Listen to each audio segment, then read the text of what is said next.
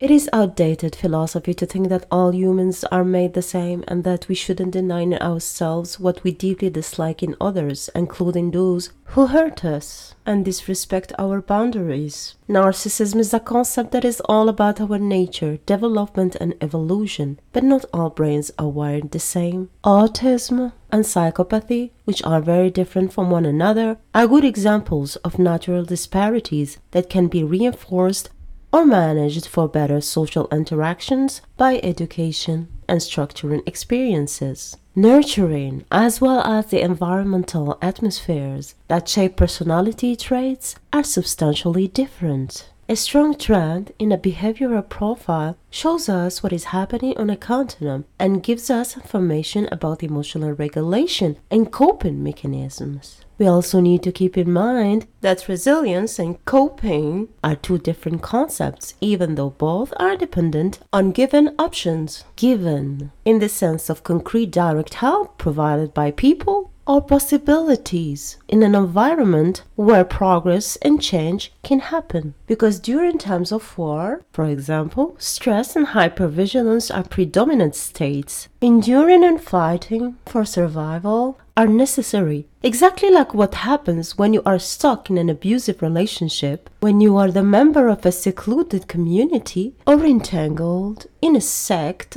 using mental manipulation and coercive control. We are all narcissists in some degree, but the emotional disconnection that comes with extreme selfishness, the need to control people, make profit through abuse, and the strive to derive pleasure from witnessing the hurt or defeat of others, and more specifically sabotaged targets, characterize the extreme narcissism of toxic personalities. Although being a toxic personality has always something to do with extreme narcissism, the intent to hurt others is not necessarily there, or is there in an infantile form which is different from the one that comes with the emotional disconnection of the persistent, pragmatic individual who is most of the time very much composed when scheming to assert dominance. Odd dependency and mentalization. Figuring out the internal states of other humans and sometimes their own, particularly in times of crisis, can be very challenging for dependent people with non-efficient mentalization. They may be inclined to blame others for their own emotional stress. Having a particular way of feeling abandoned, they panic often and quickly when they fear a void of connection. People they need to be in contact with are sometimes unavailable. Setbacks happen. All of that can be a trigger for crisis. Sometimes being in a relationship with major miscommunication that can't be easily tackled because of distinctive issues on both sides is ultimately the cause of extreme continuous emotional stress for the dependent person. Let's not forget that all the partners involved can be present in that same particularity of being dependent, making a proper communication even more harder to achieve.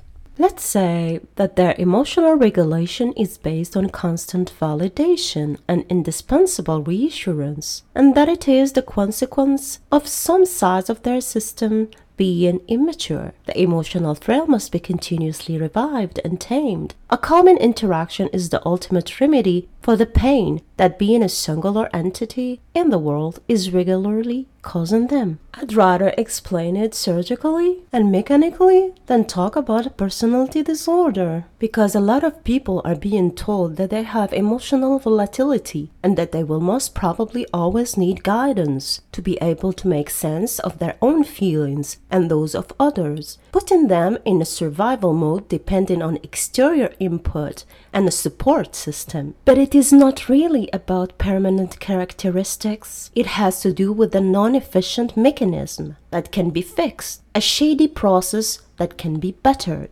Creativity experts are very much aware of the importance of activating the capacity for storytelling, which is different from self narration that focuses mostly on oneself, as well as visualization. It makes a world larger than self of access. The suffering main character is not always the hurt self. The more space we give other subjectivities in our imagination, the less we are caught up in a narcissistic loop of suffering with no exits. We are thus led to explore the scope outside ourselves, which nevertheless becomes accessible through an elaboration resulting from the productive entanglement of the imaginary and the real until objectivity gets to dominate more and more the stories. This exploration that is about the inside welcoming a partly assumed outside made of emotions and singularities we accept to let be helps us get closer to what authenticity can mean after an evaluation in retreat, the one that leads us to a communication based on understanding and cooperation. It is a process affirming a separation which also brings independence to the self. A proudly embodied individuality is the outcome of this complex process that we, specialists, can help to make fluid and light, even though some difficult phases